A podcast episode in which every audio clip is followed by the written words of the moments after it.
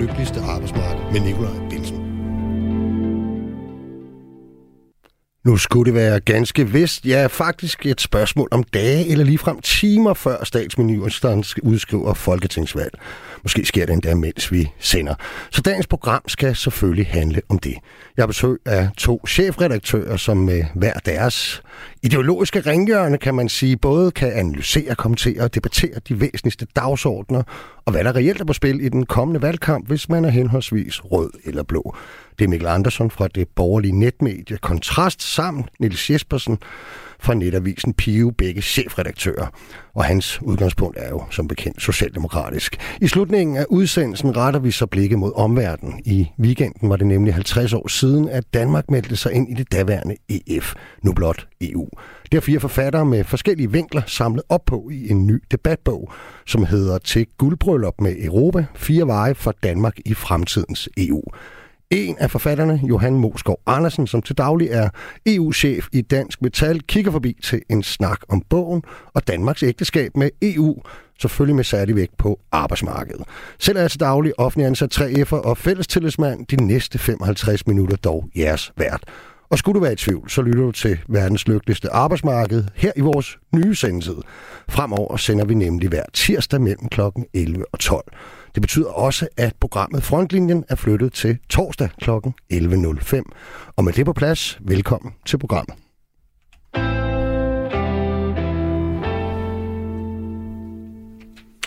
Også velkommen til jer to. Tak for det.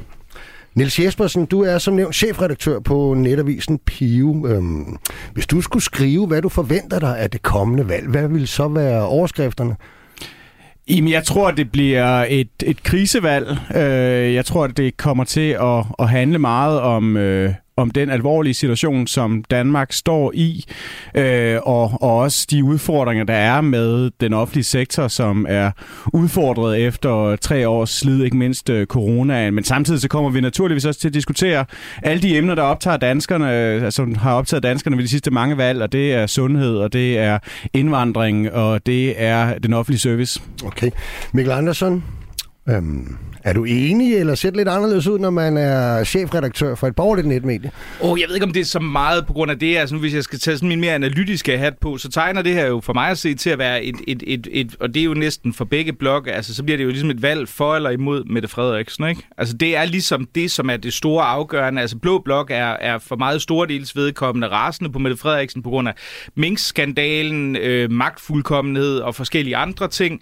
Og, og Rød Blok kommer i, i nogen grad jo nok til, til at sige, jamen prøv at høre, øh, og, og det er jo forståeligt, fordi Mette Frederiksen havde jo virkelig, altså har, har, jo, har jo stor, øh, nyder stor respekt for sin krisehåndtering, uanset om man er enig i den eller ej, men altså 70 procents opbakning havde hun under coronakrisen, og hun kan ligesom sige, prøv at vi står i svære tider, vi har en krig i Ukraine, vi har galopperende inflation, forfærdelig energikrise og alt muligt andet, så lad os få en sikker hånd på styret, det har jeg vist tidligere, jeg kan få. Så jeg tror, jeg tror egentlig på sin vis, kan man sige, at begge fløje i nogen grad er enige om, hvad der ligesom er det afgørende spørgsmål. Om det så er fornuftigt fra de respektive fløjs perspektiv, det er en anden snak, men jeg tror, det er det, vi kommer til at se. Det er nok ikke kun de to chefredaktører, som har holdninger. Hvis du som lytter har et bud på valgets vigtigste temaer, en kommentar eller et spørgsmål til mine to gæster, så send en sms til 1424. Men lad os bare lige blive på, på det, I egentlig øh, har rejst begge to, fordi jeg synes jo, at, øh, at Mikkel siger noget interessant, Niels, at, øh, at rigtig mange, og så kan man diskutere, om det er noget, som den blå blok ønsker, eller det er sådan, vælgerne rent faktisk også ser det, øh, de opfatter måske det her valg som en folkeafstemning øh, omkring statsministeren. Hvordan er det egentlig endt der? Øh, jamen, det, det, det er jo nok endt ved, at, at vi har haft de her altså, voldsomme begivenheder i valgperioden, som har på den ene side både kaldt på politisk lederskab, men, men også er en rolle, som jeg tror har lagt meget til Mette Frederiksens øh, temperament, øh, og også en, hun meget ivrigt har taget på sig, at øh, altså, det er jo hende, der har været ansigtet på for eksempel alle de her pressemøder, du havde under mm. coronaen, og du ser det også nu, øh, og, og, og derfor tror jeg, det, at det, det det, det er lidt af sig selv, at, at det bliver hende, der bliver ansigtet på den magtudøvelse, som regeringen gør. Også det, at vi har haft, hvilket ikke er normalt i Danmark, en, en etpartiregering, som har vist sig altså enormt manøvredygtig og har været god til at få sin politik igennem, samtidig med, at den ikke repræsenterer så mange øh, mandater i Folketinget. Øh, du har haft en, en statsminister, der nok, altså vi skal jo nok tilbage til få for at se en statsminister, der er i stand til at øh, koreografere og, og definere, hvad det er for nogle emner, vi diskuterer. Altså de, de, øh, man kan sige, resten af Folketinget, selvom de er imod hende,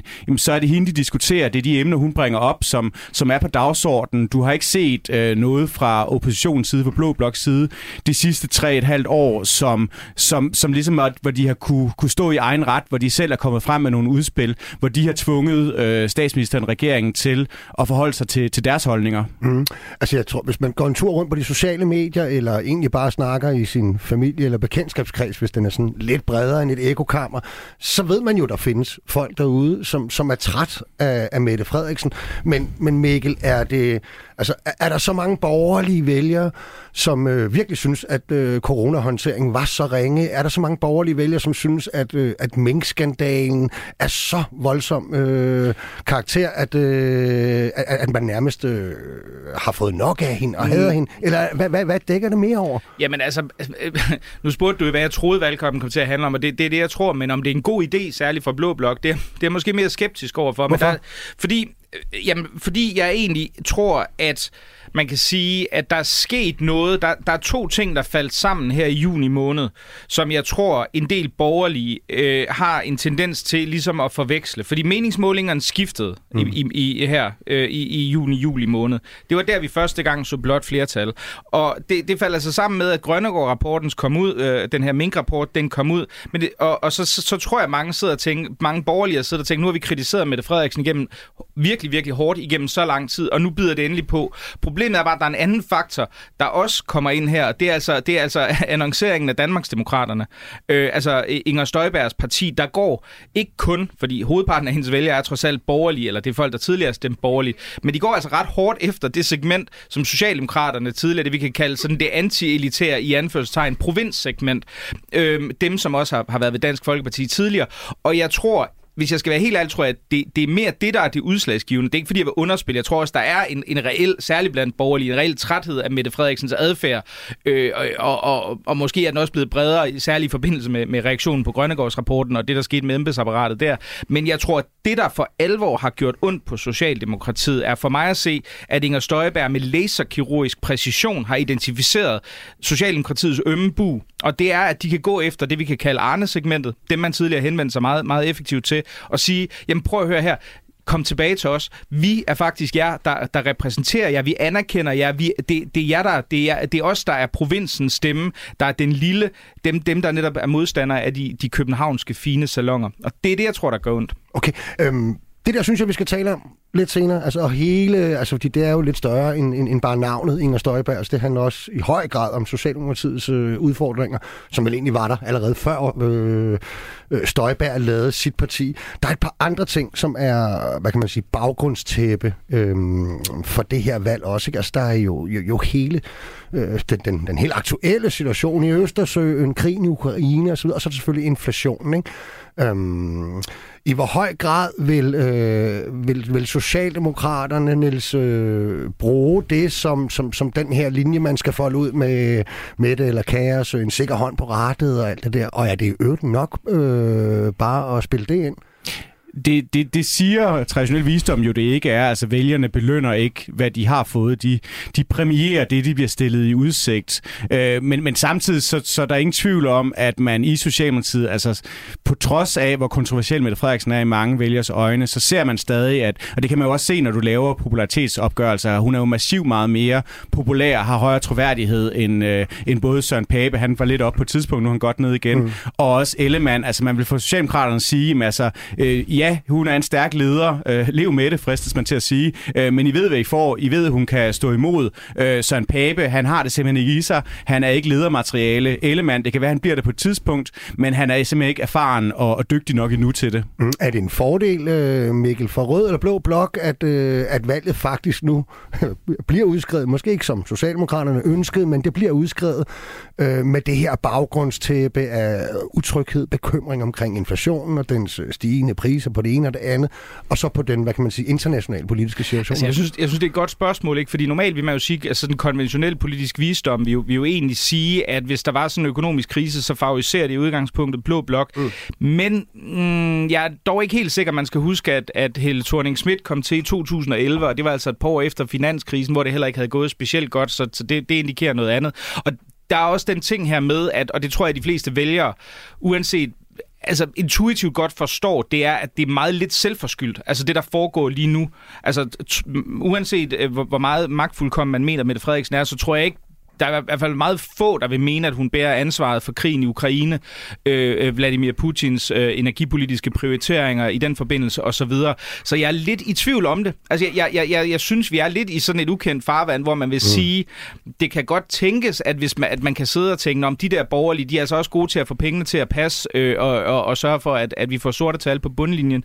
Men trumfer Mette Frederiksens evne til at altså, sådan ligesom i anførstegn beviste track record med faktisk at kunne håndtere store udefra kommende næsten eksistentielle kriser. Altså trumfer det, at man, at, at, at hvad kan man sige, det, det der vil være konventionel visdom her, det, det, jeg, har ikke, jeg har ikke noget godt svar på det. Jeg synes, det bliver, det bliver fascinerende at se, hvordan, hvordan det kommer til at spille sig ud. Ikke? Jeg tror du, Niels?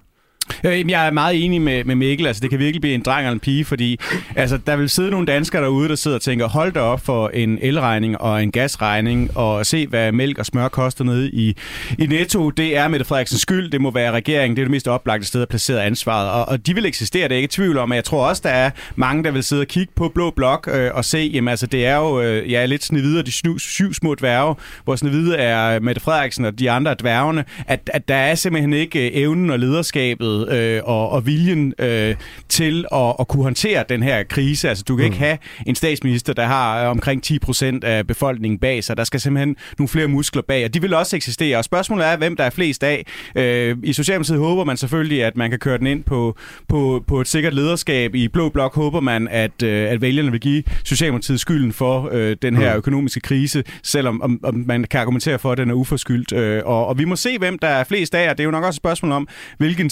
blok, der er bedst til at argumentere for sin sag, altså hvem der kan vinde flest danskere for os. Jeg synes i hvert fald, det her spil det er enormt åbent. Mm. Der kommer en sms ind, som I måske kan svare på. Sådan helt overordnet rød eller blå. Hvem bestemmer afgør, hvor vigtig en international eller national politisk situation er til, at et demokratisk valg skal udskydes. Ved vi det? Med venlig hilsen Tommy Ligård. Han sendte altså en sms på 1424. Ved vi det? Der er vel ikke nogen regler. Det, det, det, er jo nemt, det er statsministeren. Ja, så. det, det er jo staten, der bestemmer, hvornår der skal, stille, hvad der skal afholdes valg, men, men man kan jo altid stille et mistillidsvotum, og, og det er jo nok det, der er ved at ske nu. Altså, I sidste ende, jamen, så, så er det jo øh, op til, til vælgerne, altså hvem de vil premiere, og, og det er jo også, altså jeg tror også, sådan så meget Mikkel, altså vi, vi synes, det er enormt spændende, hvad der foregår ude i verden, mm. men det er nok også ofte sådan, at de fleste danskere, de kærer sig lidt mere om det nære, øh, men man må bare sige, at i den her situation, jamen, så har det jo en kæmpe betydning for det nære, nære, hvad der sker ude i verden. Så det kan jo også godt være, at, at det her bliver et valg, hvor udenrigspolitikken faktisk kommer til at, at, at spille en, en større rolle. Men min mavefornemmelse siger mig nu stadig, at når først det kommer til stykket, jamen, så er vælgerne ude i vælgermøderne, altså de, de går altså lidt mere op i skoler og sygehuse og, og alt det nære. Ja, og elregning og fødevarepriser lige aktuelt øh, i, i øjeblikket i hvert fald. Ikke? Altså hvis man sådan lige skal prøve at koge, nu, nu var I meget analytiske i virkeligheden i jeres overskrifter, hvis I skal prøve sådan med, med sådan mere ideologisk udgangspunkt, for I skriver trods alt, selvom I lyder enige for, for to vidt forskellige netmedier, Øhm, hvad er det så, der er på spil til det her valg, hvis man, øh, Mikkel Andersen, er borgerlig? Og altså, hvad er det så, der vil være så katastrofalt ved, at øh, en socialdemokratisk eller en eller anden mærkelig konstellation kan få lov at fortsætte?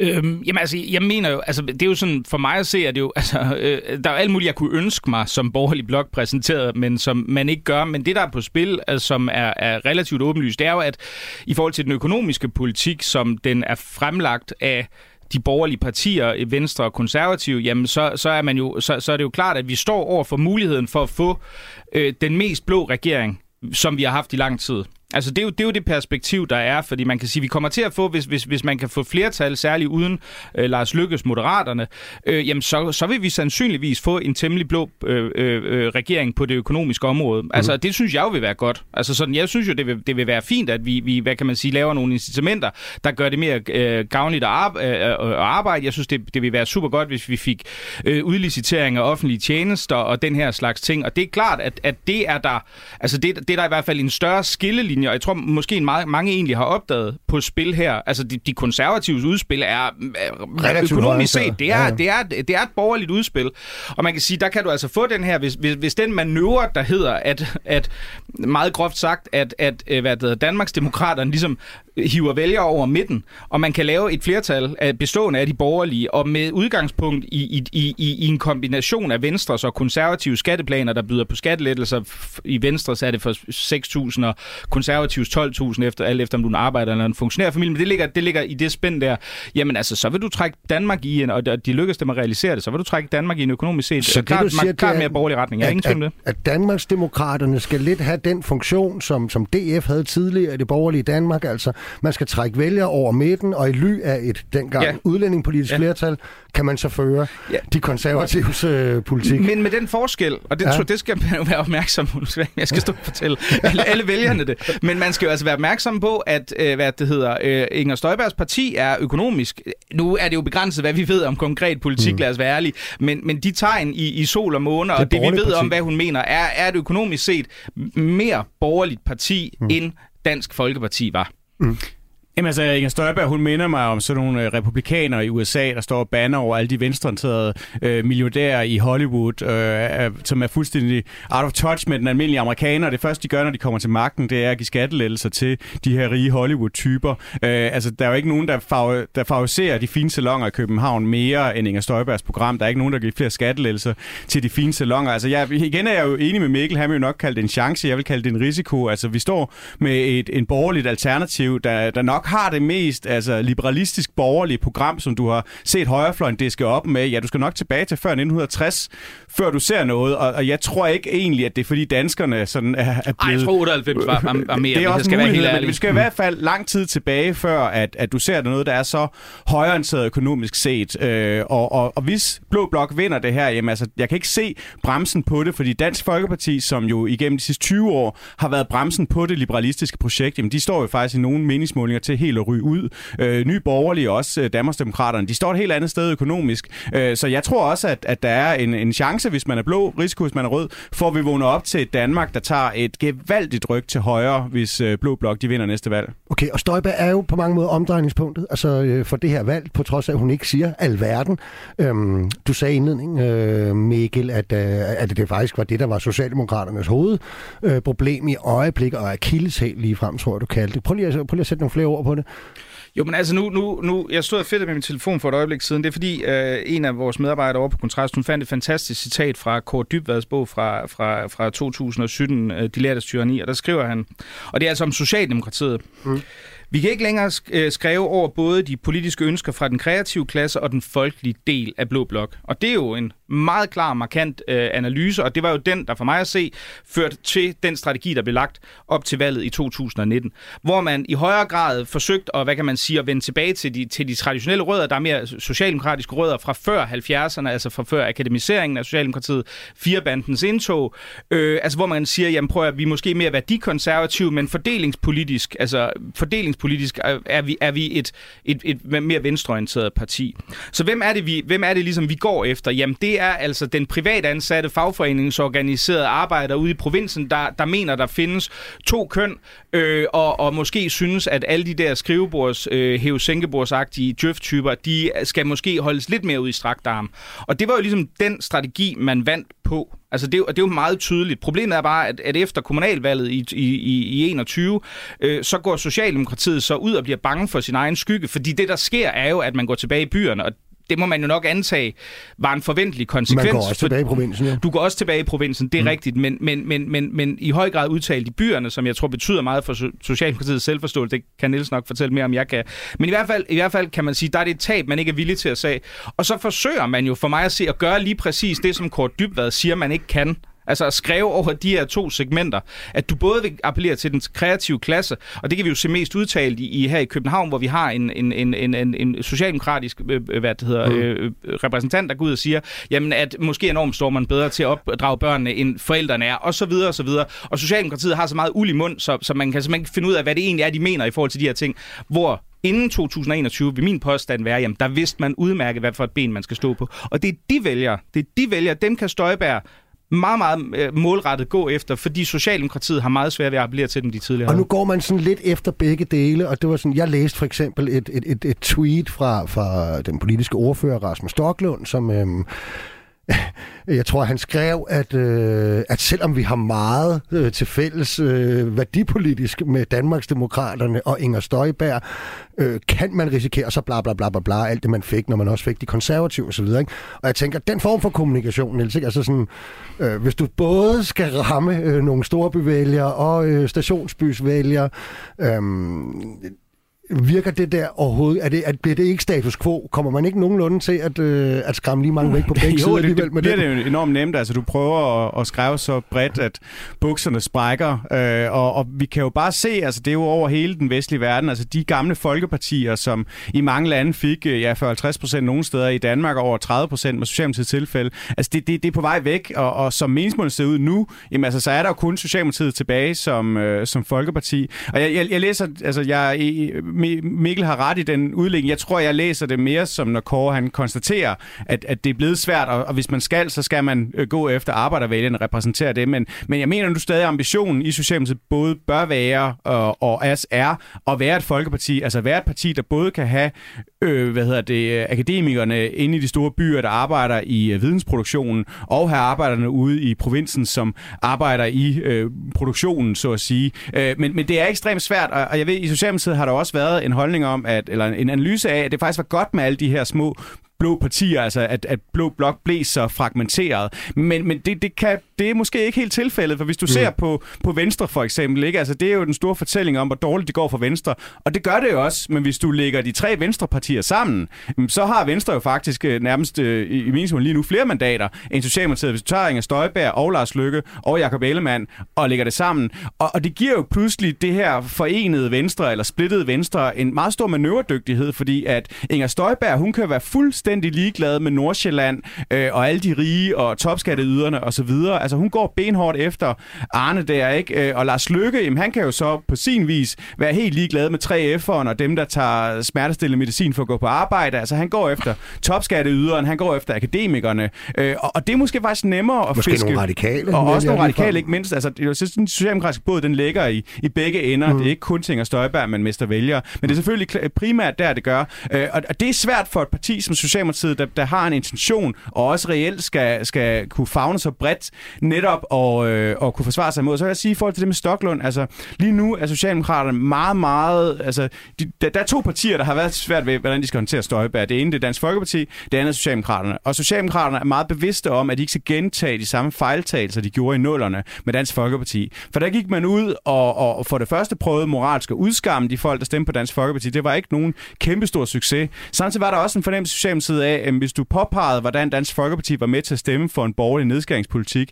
jamen, så vil vælgerne komme tilbage. Det gjorde de bare ikke, fordi mm. mange af de folk, der stemte på DF, de gjorde det altså ikke på grund af DF's økonomisk politik, de gjorde det på grund af udlændingepolitikken. Øh, og, og, og den er nok svær altså for, for Socialdemokraterne. De, de, de er meget bevidste om, at de ikke skal, skal, skal gentage øh, de mm. fejl, som man gjorde, og, og man er også bevidst om, at det, der faktisk lykkedes med at tage luften ud af Dansk Folkeparti, det var jo på en eller anden måde at tage deres verdensbillede og deres kritik alvorligt. Mm. Øh, men hvordan man gør det med Inger Støjberg, det er jo ikke helt nemt. Så Støjberg er altså en, en hovedpine for statsministeren, og måske i virkeligheden for hele Rød Blok.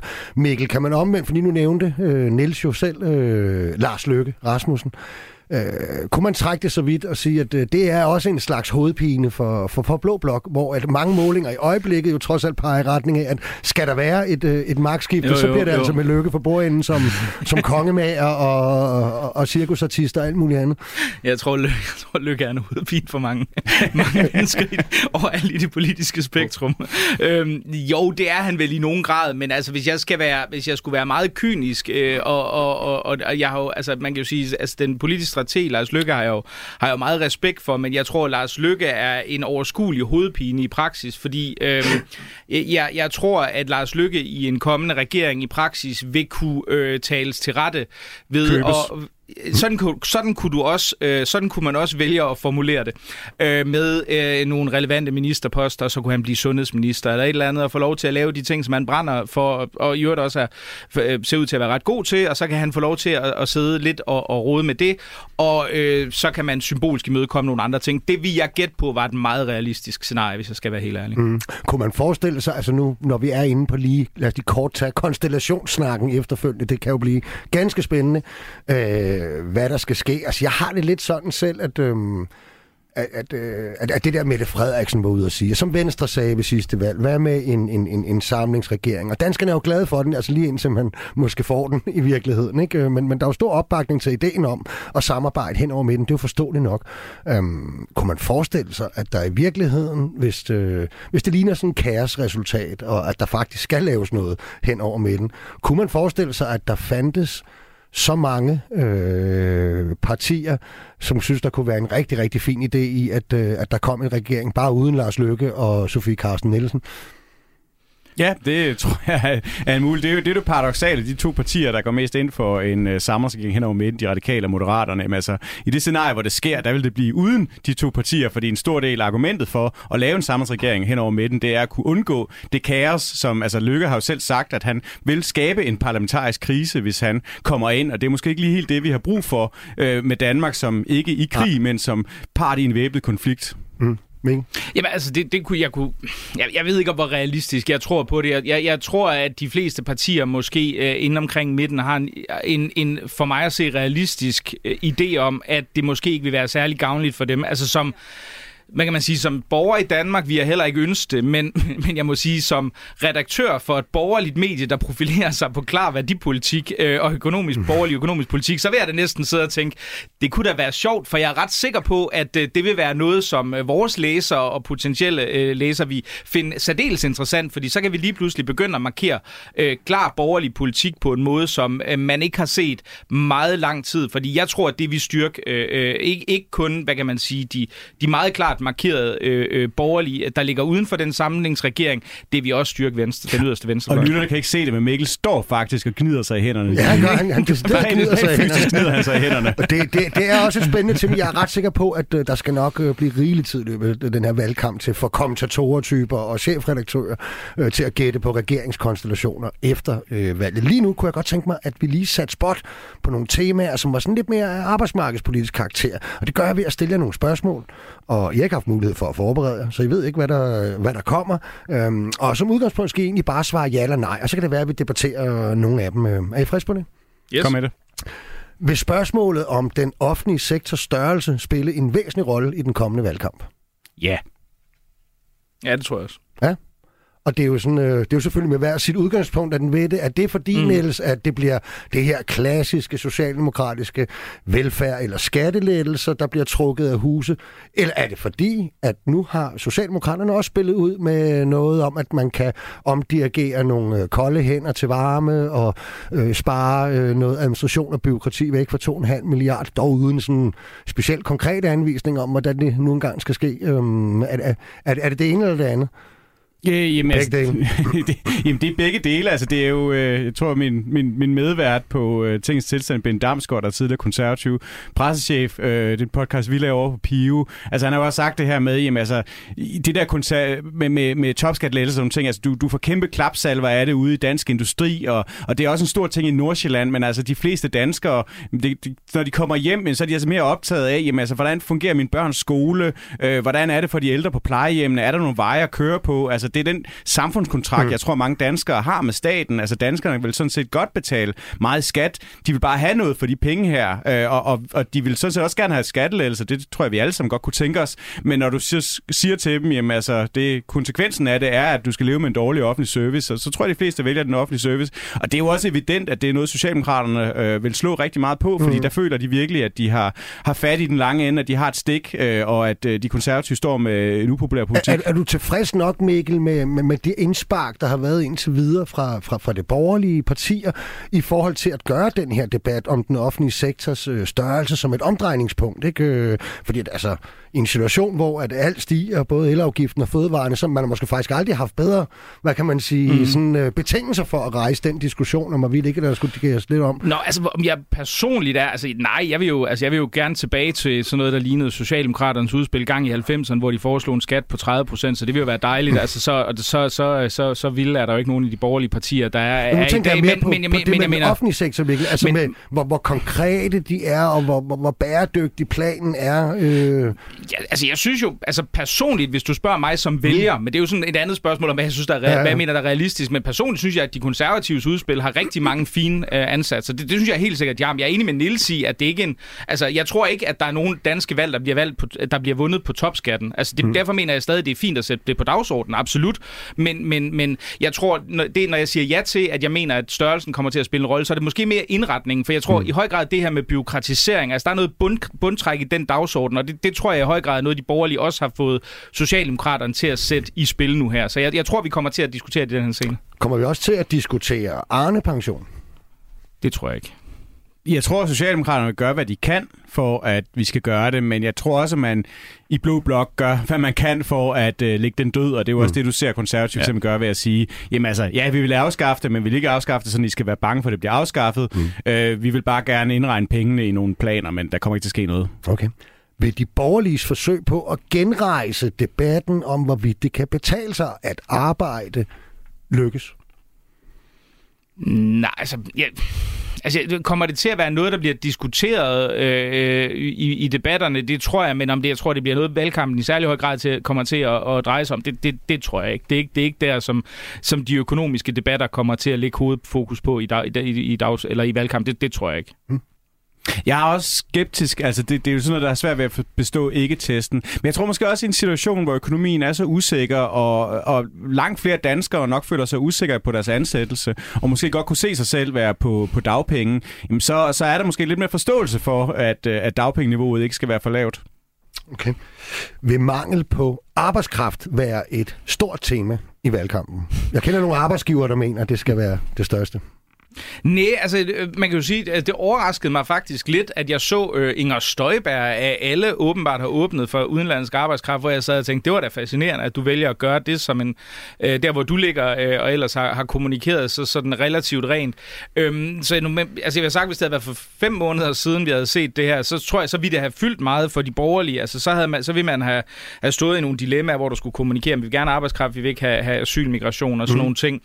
Uh, men i dag er jeg sådan lidt mere usikker. Altså, jeg tror ikke, jeg, jeg tror, jeg tror de, de økonomiske konjunkturer tilsiger, at det at få udenlandsk arbejdskraft ind lige i en situation, hvor vi, som, som Nils også påpeger, risikerer at stå over for noget, en recessionslignende krise, hvor arbejdsløsheden kommer til at stige. Jeg tror ikke, at du kommer til at se det borgerlige Danmark komme til at slå meget voldsomt på trummen, for det er det, vi har tænkt strategisk, uanset hvad man ellers godt kunne tænke sig. Det, det tror jeg ikke er noget, som vi har meget stort bundtræk hos vælgerne. Okay, ja. Altså, måden man tiltrækker arbejdskraft på, det er jo ved at hæve lønningerne. Og når man i erhvervslivet ønsker at importe mere arbejdskraft, så er det for at undgå at hæve lønningerne. Og det tror jeg, de fleste danske lønmodtagere sådan set har gennemskuet, at det er jo et forsøg på at sørge for, at de skal stå i en dårlig situation ved overenskomstforhandlingerne. Så nej, det har aldrig været et folkeligt krav, at der skal mere arbejdskraft til Danmark. Altså, det er noget, man, man mener af arbejdsgiverorganisationerne, og så også de partier, der får penge af arbejdsgiverorganisationerne. Og det er der måske mange, der er glade for det hele, fordi at, at, at, at i debatten om, om, øh, om manglende arbejdskraft, der er der en lille bro over til at kunne diskutere udlændingepolitik øh, sådan mere generelt. Ikke? Øh, og jeg har lagt mærke til, at Morten Messerschmidt er den eneste. Han har også lidt fået en særposition. Pernille Vermund mener jo, at vi skal lave sociouddannelser på Filippinerne, og er også åben over for en bestemt type arbejdskraft fra, fra andre lande og sådan noget. Men, men, men DF og Messerschmidt kan lige nu stå med en særposition øh, i den blå blok, ikke Mikkel? Jo, altså jeg tror jo, vi kommer nok også til at se øh, nye borgerlige komme til at øh, øh hejse flaget, når, når valgkampen kommer i gang med noget med noget, øh, noget indvandring og noget muslimer. Det vil jeg da gætte på. Det vil undre mig, hvis ikke. Øhm, men altså, det, det er jo klart, at vi står lige nu i en situation, hvor der kommer relativt få til landet, øhm, og, og udlændingepolitikken er øh, øh altså vi er, man kan sige, udlændingepolitikken, og, og, og hvor meget den fylder i den danske offentlige debat, går sådan ligesom op og ned i forskellige bølgedale. Vi så også, Dansk Folkeparti gik faktisk en lille smule tilbage, meget lidt, men de gik tilbage i forbindelse med valget i 2011, og der var man i en tilsvarende situation, der kom relativt få, og så eksploderede tilstrømningen igen i, på grund af krig i Syrien og sådan noget. Så jeg tror ikke, altså, når du ser på, hvad vælgerne interesserer sig for, så ligger det meget lavt nede på, på barometeret. Det er klart, at Dansk Folkeparti, som er ude i, i, i, i en eksistenskamp mere eller mindre, altså der, der, der er de jo ude at finde ud af, hvordan pokker er det, at de kommer på den, den for dem fornuftige side af spærregrænsen. Og, og der må man sige, jamen, hvad er det for et kort, som de med, tidligere med succes har spillet? Det er selvfølgelig udlændingekortet. Så, så, så der tror jeg, de med, med, med relativt køligt overlægger, det synes jeg også, man har kunne se i deres, i deres, i deres udmeldinger i de her scener, skruer noget op for volumen for at sige, jamen, det er måske ikke engang så meget et forsøg på at præge den overordnede valgkamp det tror jeg ikke, de, de har nogen forhåbninger om, men det er måske at sige til de vælgere, der sidder ved Støjberg og ved Nye Borgerlige, hey, kom lige hjem til os, for vi er faktisk the original indvandringskritiske øh, parti, og vi kan levere det, som I gerne vil have. Det, det vil i hvert fald være mit gæt. Kommer valget slet ikke til at handle om udlændingepolitik, Niels? Jo, det gør det jo nok, men, men der er en meget bred konsensus. Altså man kan tale om et voksenbord, hvor det jo sådan set nærmest kun er øh, ja, de radikale og Dansk Folkeparti, som, som i sin iver for at få opmærksomhed også skal passe på, at de ikke ender som sådan en højrefløjens fri grønne. Altså folk, der siger så utrærede ting. Så ja, det, det, det kan da godt få en eller anden forarvelseseffekt, men der er simpelthen meget få mennesker, der rent faktisk er så ekstreme, at, mm. at de stemmer på det. Altså jeg, jeg tror tror så længe, at, at man ved, at både en stemme på Socialdemokratiet og på Venstre og Konservativ er til nogenlunde den samme udlændingepolitik. Øh, det, det er noget, der ligger mange vælgere enormt meget på sinde, øh, men jeg tror ikke, det er noget, der kommer til at afgøre okay. valg på samme måde, som det gjort tidligere. I sker der jo det, at enkelte faggrupper kommer til at blive omdrejningspunkt og diskussion øh, i løbet af en, af en valgkamp. Øh, det er jo nærliggende at spørge, om vi kommer til at diskutere lønløft til sygeplejersker og andre grupper af offentlige ansatte i løbet af valgkampen. Altså, og er det noget, der kan flytte vælger? Ja, altså, altså Mette Frederiksen har jo ligesom åbnet ballet lidt med at sige, at man, at man, at man, man er villig til at kigge på nogle, nogle lønstigninger til nogle grupper i den offentlige sektor. Øhm, og hvis jeg var socialdemokratisk rådgiver, ville jeg da nok også sidde og tænke, altså uanset at jeg som borgerlig sidder og tænker, det er da fuldstændig hul i hovedet, men, men som en valgstrategisk ting kan jeg da godt se fornuften i det. Der er mange, offent, der er mange, der arbejder i den offentlige sektor i Danmark. Hvis du gør det relativt diffus, så alle har en drøm om, at hvis Mette Frederiksen kommer til, så kunne det jo være mig, der fik en lønforhøjelse. Altså, mm, det, er da ikke en, uh, det er da ikke en dum uh, situation, hvis, hvis vi har været det her, er det ikke et sted mellem 1 og 2 millioner, der arbejder i den offentlige mm. sektor i Danmark, så that might work. Men er det ikke også trods alt, fordi der er nemlig mange i den offentlige sektor, også mange, der ikke er sygeplejersker, også mange, som måske ikke lige har hørt deres faggruppe blive nævnt endnu i den her debat om øh, løn efterslæb, øh, lige løn for kvinder. Jo, jo men, men der er også en gruppe, der er endnu flere af, og det er dem, der bruger den offentlige mm-hmm. sektor. Altså, der er også privatansatte, Rigtig. mænd og kvinder i den her land, der, der har en, en, en ægtefælle, mm. pårørende, som er sygeplejerske, som kan le- se, hvilket pres de her mennesker har arbejdet under de sidste mange år, som egentlig synes, at det er fair nok, at, at man giver en erkendelighed, men som også er måske bruger sundhedsvæsenet og kan se, jamen, altså, hvis, hvis alle sygeplejerskerne de siger op, jamen, altså, så, så er der jo rigtig nogen til at passe på os, øh, og, og som også har en forståelse for det, fordi altså, det, det, det er rigtig nok, hvad, hvad Mikkel siger, at øh, altså det, det, det, det går jo nok til, til mange kernevælgere, det her. Altså mange af de her mennesker er jo nok også folk, der stemmer rødt i forvejen, så det er ikke fordi, du sådan mm. egentlig behøver belønne dem for at blive øh, til venstre for midten. Øh, det er i hvert fald noget, som jeg ved, at øh, Socialdemokratiet, de mener også, at det her det er et af deres trumfkort, og der er i den grad nogle offentlige ansatte forbund derude, som vil gøre deres yderste for, at det her det kommer til at fylde rigtig meget. Mm.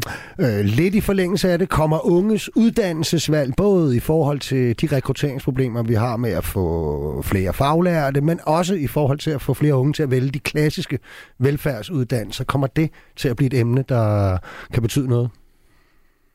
Det, det, det er et godt spørgsmål. Altså det, vi kan jo se, at, at i forhold til uddannelsespolitikken, så er ballet jo også blevet åbnet lidt i forbindelse med det her, det her øh, altså mulige reduktion af nogle kandidater, kandidatuddannelser til et år, men, og så ligesom gøre den mere professionsrettet. Øh, jeg synes ikke, jeg ser den store sådan direkte velfærdskobling, der endnu, øh, at, at du ligesom vil gå ud og sige, at du slår et, et, et slag for at, at reformere nogle af sosuddannelserne eller noget andet. Det kan være, jeg har overset det, det skal jeg ikke kunne sige, men det er ikke noget, jeg det, har set øh, indtil videre spille nogen stor rolle. Men igen, det kan sagtens være, at det er noget, jeg har overset. Det kan være, at Niels har, øh, har set, at der er nogen, der bliver appelleret til det her. Jamen altså, udlandspolitik i det her land, det kommer enormt hurtigt automatisk til at handle om universiteterne. Øh, og det er jo selvfølgelig, fordi det er akademikere, som skriver debatindlæg og kronikker og også fylder i mange organisationer, men, men så mange danskere er det altså ikke, der går på universiteterne. Så så længe at debatten handler mest om deres vilkår, så, så tror jeg ikke, det bliver et, et stort issue. Okay, her til sidst, hvad hedder landets næste statsminister? Frisk bud, Mikkel? Jamen, så, så, så vil jeg sige Jacob Ellemann.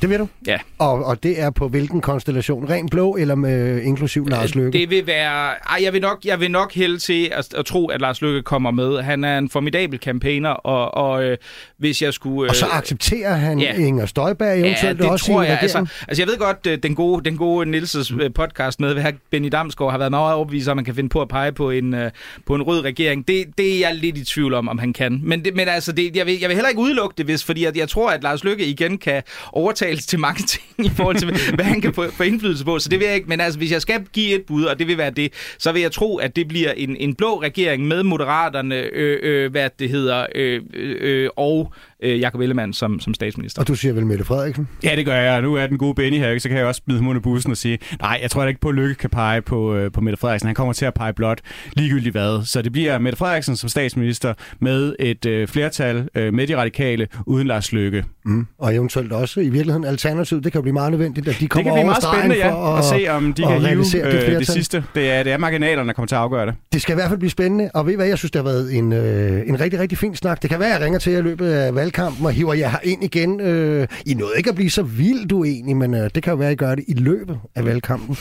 Niels Jespersen, chefredaktør på netavisen Pio. Mikkel Andersen, Diso på det borgerlige netmedie Kontrast.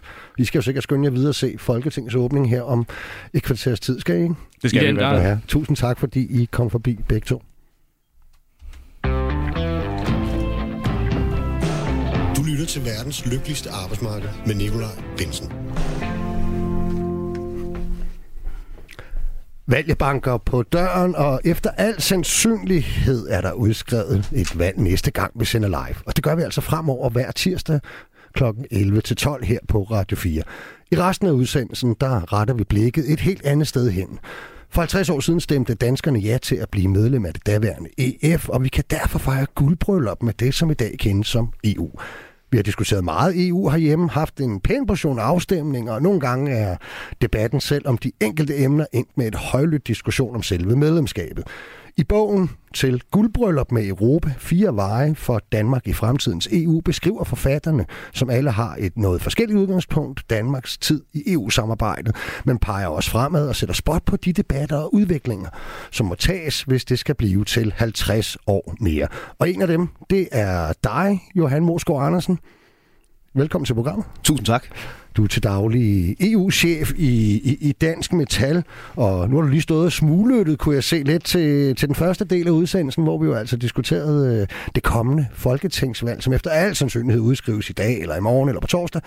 Øhm, det er jo faktisk relativt sjældent, at EU fylder noget ved de danske folketingsvalg. Ikke? Har du en, øh, et håb om, eller en formodning om, at, øh, at det ændrer sig den her gang? Ja, altså det er jo meget vigtigt, det vi skal snakke om nu, nemlig ja, Danmarks medlemskab. Ja. men, øh, men det vi, det vi jo kan se, altså hvis vi sådan skal tage en status på det lige nu, så, så er det jo sådan set ikke så konfliktfyldt sådan på, på det overordnede niveau i EU-politikken. Mm. Vi ser, at der lige nu er fire ud af fem danskere, der bakker op op EU-medlemskabet, og det er faktisk historisk højt. Hvis man, nu er det jo de klogeste lyttere, vi har her i, mm. i verdens lykkeligste arbejdsmarked, men tænker ja. man tilbage sådan de sidste eh, 10 år, så har vi jo set flygtningekrise, vi har set migrationskrise, eh, der har været storm om det danske EU-medlemskab, et nej til retsforbeholdet, og der står vi jo altså et andet sted nu, mm. hvor vi øh, lige har haft den her forsvarsforbeholdsafstemning, og jeg tror egentlig måske, at nogen vælger er lidt trætte af at gøre EU-spørgsmålet konfliktfyldt, så jeg forudser ikke, at, at det bliver et rigtig stort valgtema her, men vi har jo forhåbentlig også 50 år mere til at snakke om den her Det er sag. det, vi har.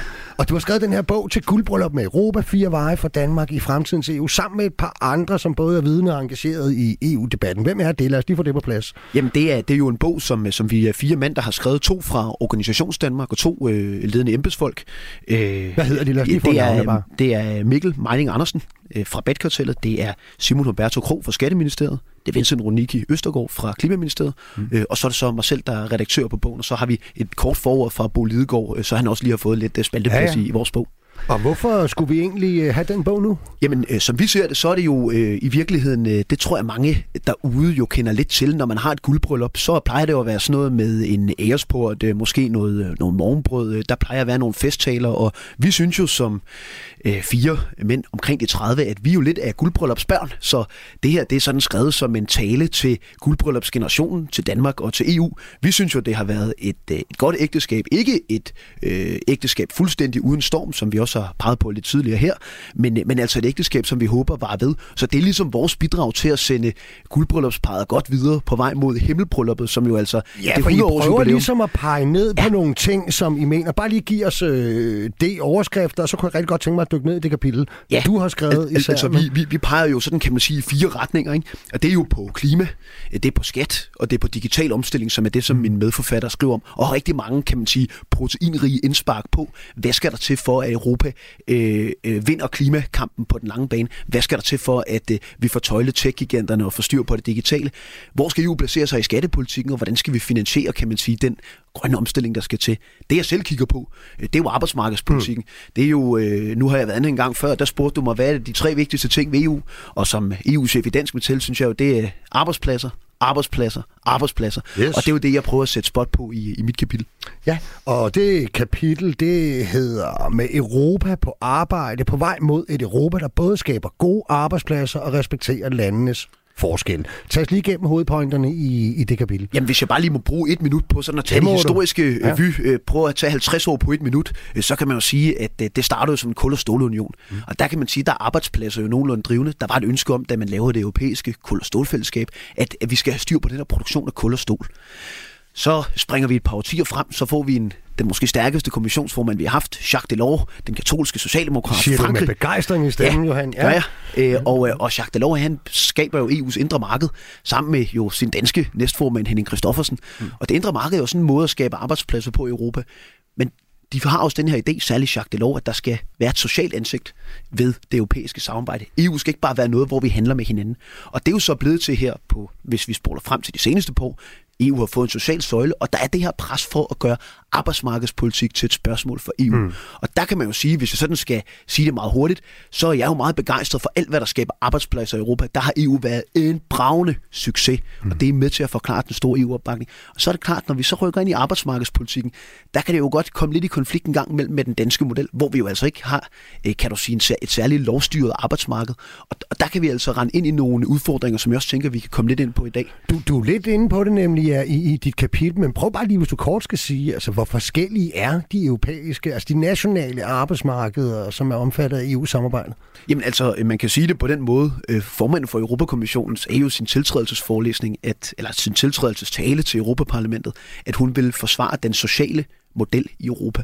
Og, og der vil jeg nok sige, ud fra et fagligt perspektiv, jeg tror altså ikke, vi har en sådan rigtig social model i Europa. Arbejdsmarkederne er meget forskellige. Hvis vi tager sådan de her centrale parametre, øh, har vi, øh, er det lovgiver eller er det arbejdsmarkedets parter, der, der styrer det hele? Hvordan er øh, overenskomstdækningen? Hvor mange medlemmer af fagforeninger og arbejdsgiverorganisationer? Ja, så har vi jo altså en nordisk model, der adskiller sig væsentligt fra den her mere liberale model, du ser i, mm. i Storbritannien. Øh, den meget lovstyrede model, du ser i Sydeuropa og dele af Centraleuropa, og så Østeuropa, hvor kan man sige, arbejdsmarkedsmodellerne stadigvæk er lidt under udvikling. Så udfordringen her, det er, kan man øh, vi kan jo sagtens lovgive om agurker på det indre marked, for en agurk er en agurk, uanset hvor den kommer fra. Men er vores arbejdsmarked lige så ens? Det er jo der, hvor man nogle gange skal passe lidt på med mm. at male med den brede pensler, hvor der er nogle udfordringer i de her år, som sådan set kan, kan udfordre Danmark lidt.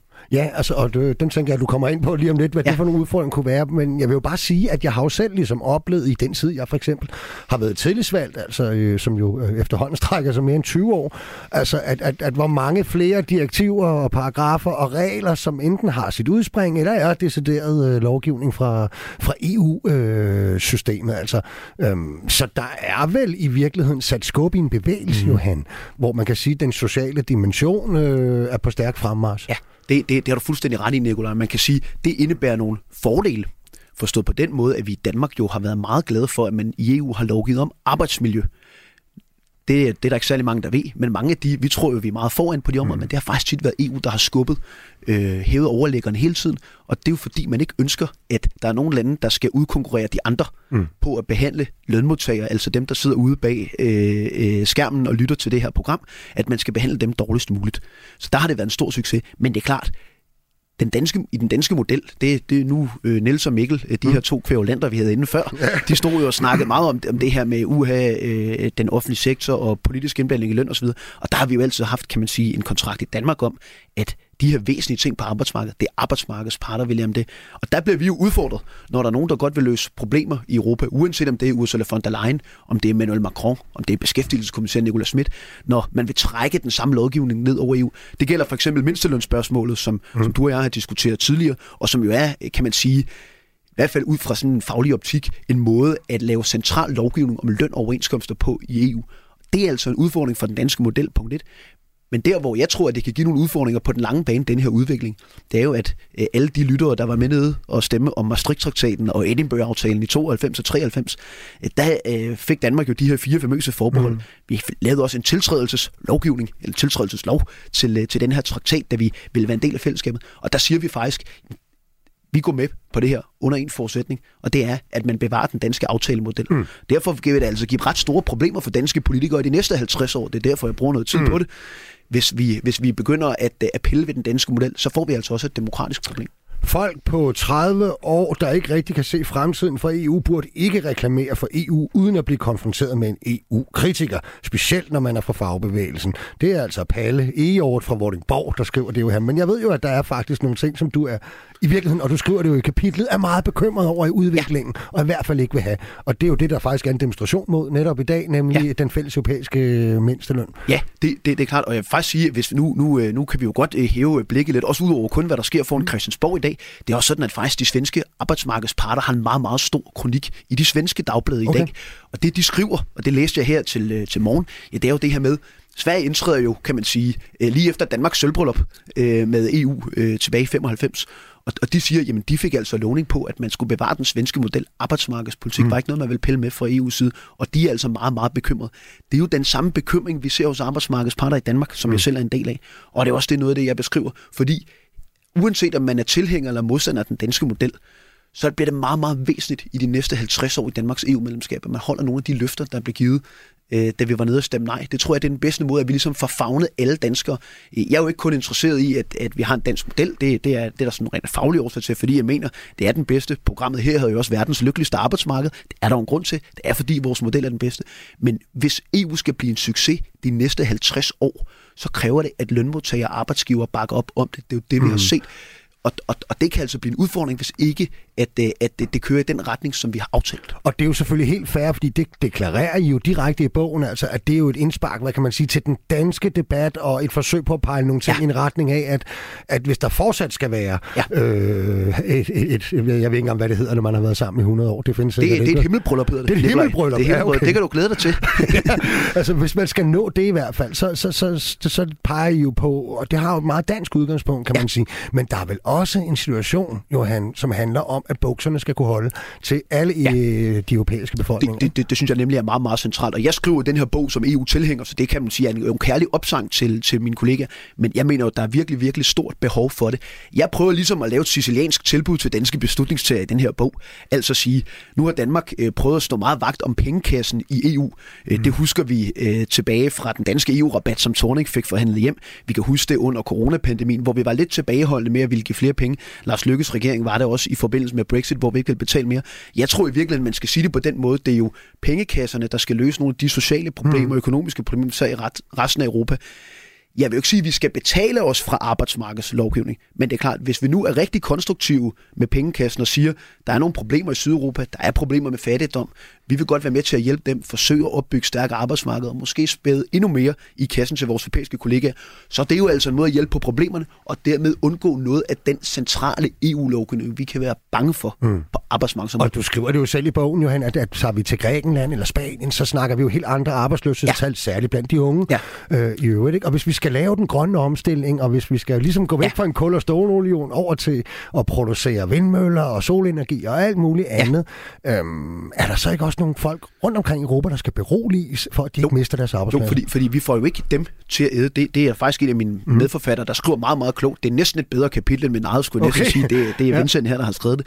Men det er jo det her med, at vi får jo ikke resten af Europa til at æde høje klimaambitioner, uden at vi også tager deres bekymringer seriøst. Og der er det altså det økonomiske værk, økonomiske omfordeling, som jeg tror, og det er jo ikke bare kun et håb, men det er også en forudsigelse.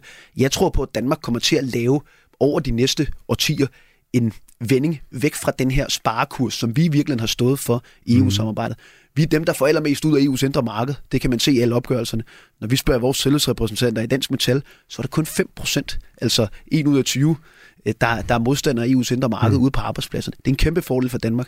Hvis vi skal andre lande i Europa til også at hænge sammen på det indre marked og selv høste de her fordele, ja, så tror jeg altså, at vi kommer til at være skulle være lidt mindre hårde på det her med pengekassen. Og det er så også en måde at få de andre til at spise nogle af de høje klimaambitioner, mm. og også det her med, at man ikke skal pille så meget ved den danske model. Og jeg synes altså, det er en god forretning. Ja. Det er, så er jeg ikke bange for at betale lidt mere over de kommende år, ja. Øh, hvis vi altså på den måde kan sikre, at vi får et grønnere Europa, et Europa, som, øh, som holder fingrene for nogle af de ting, hvor vi har lidt defensive interesser, og samtidig øh, kan stå vagt om det her indre marked, der skaber danske Ultra kort her til sidst, Johan. Hvor optimistisk er du på vegne af EU-samarbejdets fremtid og danskernes forhold til Jamen lige nu er jeg hammer positiv, ja. fordi fire ud af fem, du er det, er, det, er, det er, men vi ved også, der bare kommer nogle kriser i de kommende år, og når vi har fået Brexit lidt mere på afstand, og, og har det her monster, mm. det her, øh, det her, øh, den her ja. meget, meget ærgerlige situation væk, jamen så tror jeg, at vi får udfordringer igen. Men hvis man læser vores bog til guldbryllup med Europa og danske beslutningstager til de ting seriøst, så er jeg meget, meget optimistisk på dansk øh, politiksvejen. Okay. Johan Moskva Andersen, EU-chef i Dansk Metal, tak fordi du kiggede forbi. Det blev kort, men øh, vi er de programmer, der hele tiden, så det her, du kommer nok igen.